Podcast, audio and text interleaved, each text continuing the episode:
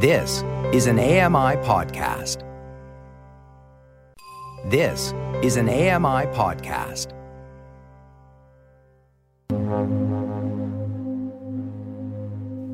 Welcome to Voices of the Walrus on AMI Audio, where professional readers give voice to articles from Canada's best general interest magazine. I'm your host, Roger Ashby. The CERB helped Ken Babstock survive COVID 19's first wave. Then the government tried to claw back the cash. He tells what it took to get the decision reversed. Norma Wick reads, I fought the CRA and I won. Ken Babstock is the author of six books of poetry, including Swivelmount, which was published last October. I'm Norma Wick. This is an article titled, I Fought the CRA and I Won by Ken Babstock. Some indeterminate day last fall, back from my bi weekly masked trudge to the grocery store, I arrive home to a letter from the Canada Revenue Agency. They want proof that my income in 2019 was greater than $5,000 to confirm eligibility for CERB payments I received over the summer. The Canada Emergency Response Benefit was a sensible, wide ranging backstop, shoring up the livelihoods of those who found themselves struggling in a suddenly frozen economy. Rolled out quickly and efficiently last March and run on an honor system, CERB allowed anyone facing loss of income because of COVID 19 to go online check a few boxes confirming eligibility, and receive $2,000 in monthly assistance. I put in a call to the CRA in September, inquiring after one of these checks that had gone missing. A phone number is included in the letter, and I call it. With my bank account well into an uncontrolled dive, I'm on hold, waiting to speak with one of the more than 44,000 personnel who make up the largest apparatus of the federal public service. Its average budget a nose over $5 billion in pursuit of around 430 billion in annual tax revenue. It's a leviathan. I'm Krill. After 30 minutes, I'm talking to a perfunctory but non threatening CRA agent, Barney. Agents, supervisors, and managers all offer their names on contact, I'll come to learn. Barney seems eager to help with my case and be on his way. Bigger fish, a man about a deduction. It should be straightforward. In 2019, I was one of the Canadian writers who got lucky with a $25,000 arts production grant, an award of taxable income to help with subsistence while working on an ongoing project. The grant represented the largest portion of what I'd made that year.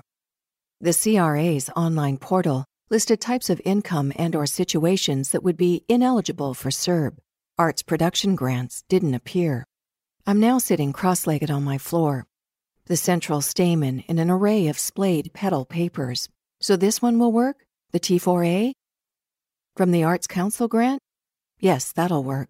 Upload that. That was my first cataclysmic mistake. Doing what I was told.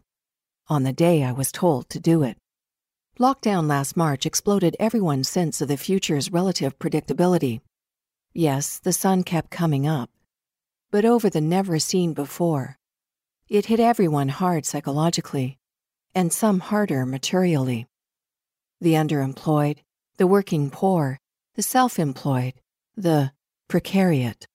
As happens for writers, I was already having a thin year. Now, COVID 19.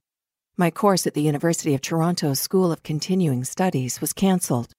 Three residency fellowship opportunities cancelled. My upcoming book, bumped from spring to fall. Prospects looked grim. I'm living in a one and a half bedroom, the cheapest rental I could find within my school's school catchment in Toronto. With me half the time, in his half bedroom, he's been zenishly uncomplaining throughout this upheaval, as though he's seen pandemics before. If we're going by the usual metric advising we allocate no more than 30% of our income to housing, I'd need to be in or around the $65,000 bracket. I don't come within astral projecting distance of that. Can renters be house poor? Bottom line, priced out of Toronto, I remain in Toronto. It's where my son is, operating in the red for years. I've tried plotting my way through to his 18th birthday. It doesn't add up. We scraped through summer, propped up by CERB. For me, $2,000 a month amounts almost precisely to rent, internet, phone, no food. I was trying to leapfrog the worst of it by aiming for fall, resorting to long gambles and blind hope. A news snippet caught on a loud radio. Construction remains ongoing, and I'm regretting not having done my apprenticeship during the years I worked with builders in Dublin. I'd be working now. Or, had I managed to stay in university somehow, I'd still be working. These, though, are counterfactual hypotheses of interest to dodgy historians and judgmental deities. To get a university job in creative writing, one needs a postgraduate degree in creative writing. I have six collections of poetry and a high school diploma. At 50 plus, I'm a tough case for an employment advisor. I work on new ways with lentils while I wait for my proof of income to be approved and my eligibility for CERB confirmed. I pick up applications for employment from the LCBO, Loblaws, hospitals. I know to unload trucks. Given a chance, I'm a dab hand at stacking boxes. Another letter arrives.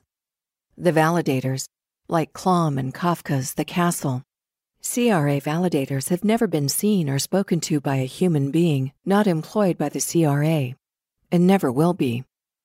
They have examined my T4A and declared me ineligible for CERB or for the Canada Recovery Benefit, CRB. Furthermore, I must pay back whatever emergency assistance I have until now received a cool $10,000. No explanation, no phone number. Over the next 60 days, I spend upward of 20 hours on the phone, my voice crumbling, rising, clinging to civility while trying to respond to what I come to understand is a classic double bind. During crisis, authority offers assistance. Assistance delivered. Authority demands proof of eligibility for what has been claimed in good faith. Authority withdraws assistance until proof is delivered. Upon delivery of proof, Authority declares proof non proof, continues to withhold assistance, and exacts penalty, causing crisis. There is no exit. One cannot negotiate escape from a logically impossible demand enacted by the CRA. It's why they compare taxes to death.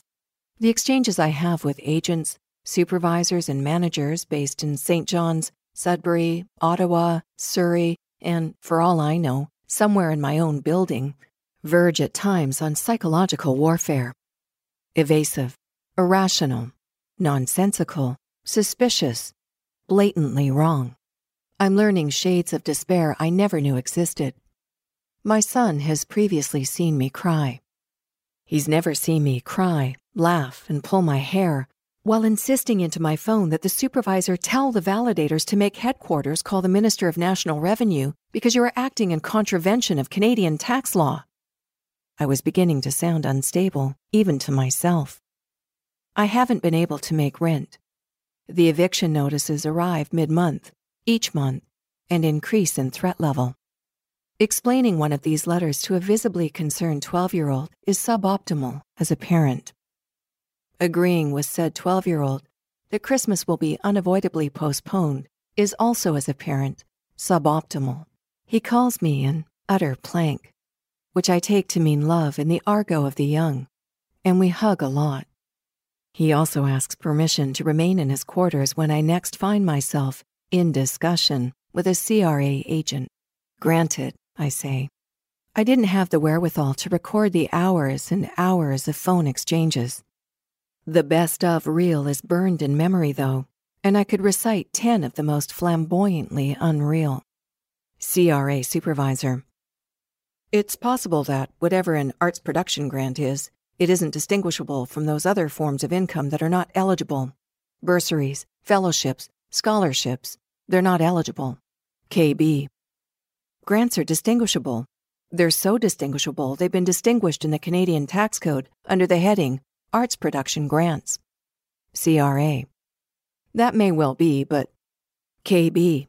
Can I ask if you've read the Canadian Tax Code? CRA. Of course not. KB, I have it right here. May I read you the paragraph I'm talking about? CRA. No. KB, can I email it to you? CRA. No. KB. Have the validators read the Canadian tax code? CRA. You'd have to ask the validators. KB. Has anyone at the CRA read the Canadian tax code? CRA.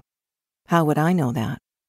When not on hold, or being redirected, or misdirected, or calling back, or awaiting a call back, I'm now also compiling a second dossier, then a third. The pre assessment department, acting independently of the CERB CRB department and unconnected to the department handling the Canada Child Benefit, has also written, requiring proof of my son's existence. He's been dividing his time equally between his parents since 2015, but is also now, apparently, a locus of potential fraud. It's common, I'm told, for people to invent dependents who don't exist. You know, to make up children.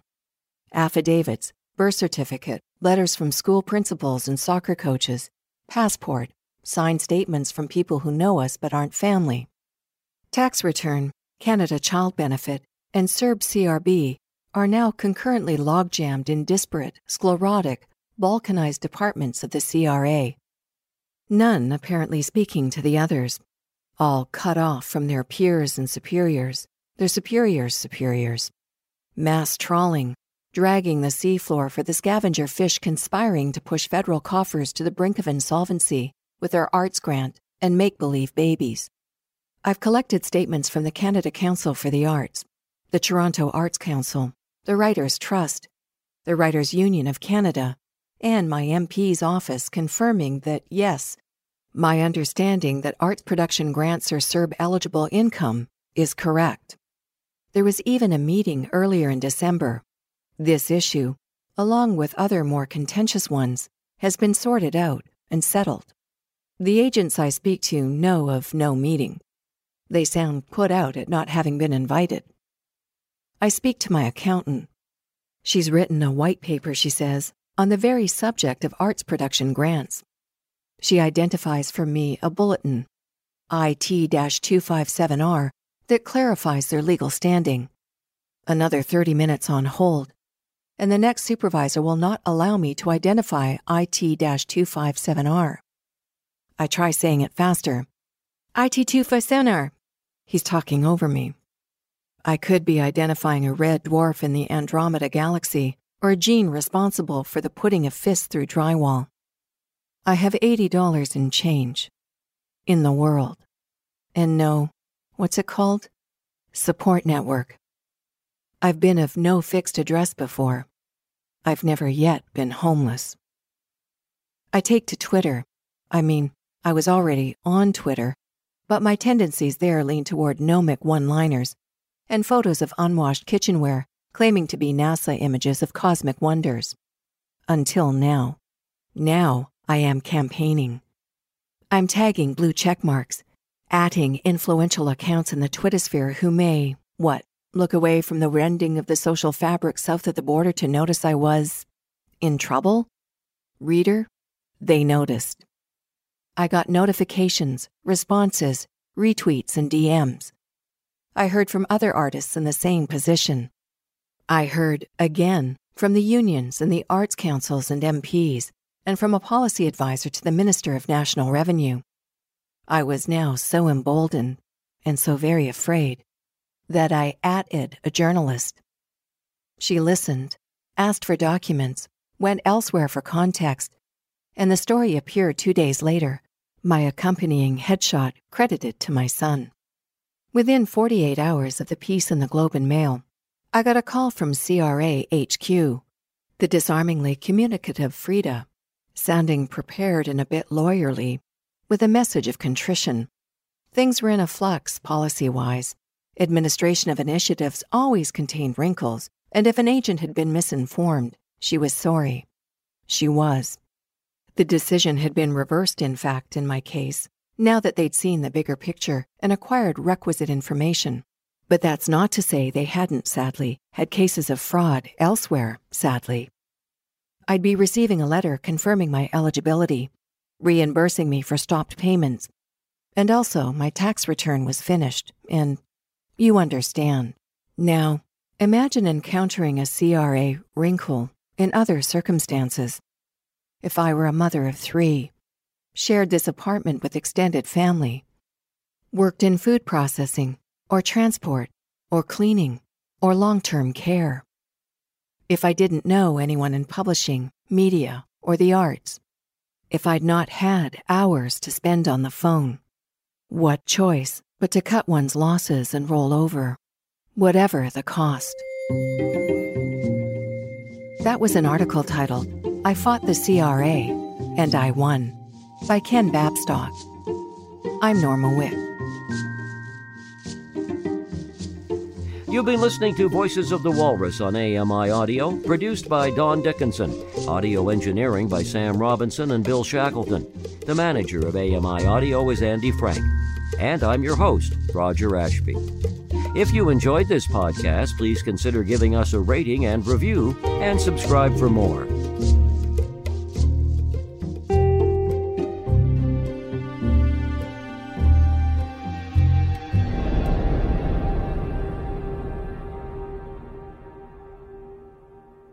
This was an AMI podcast. For more accessible media, visit ami.ca.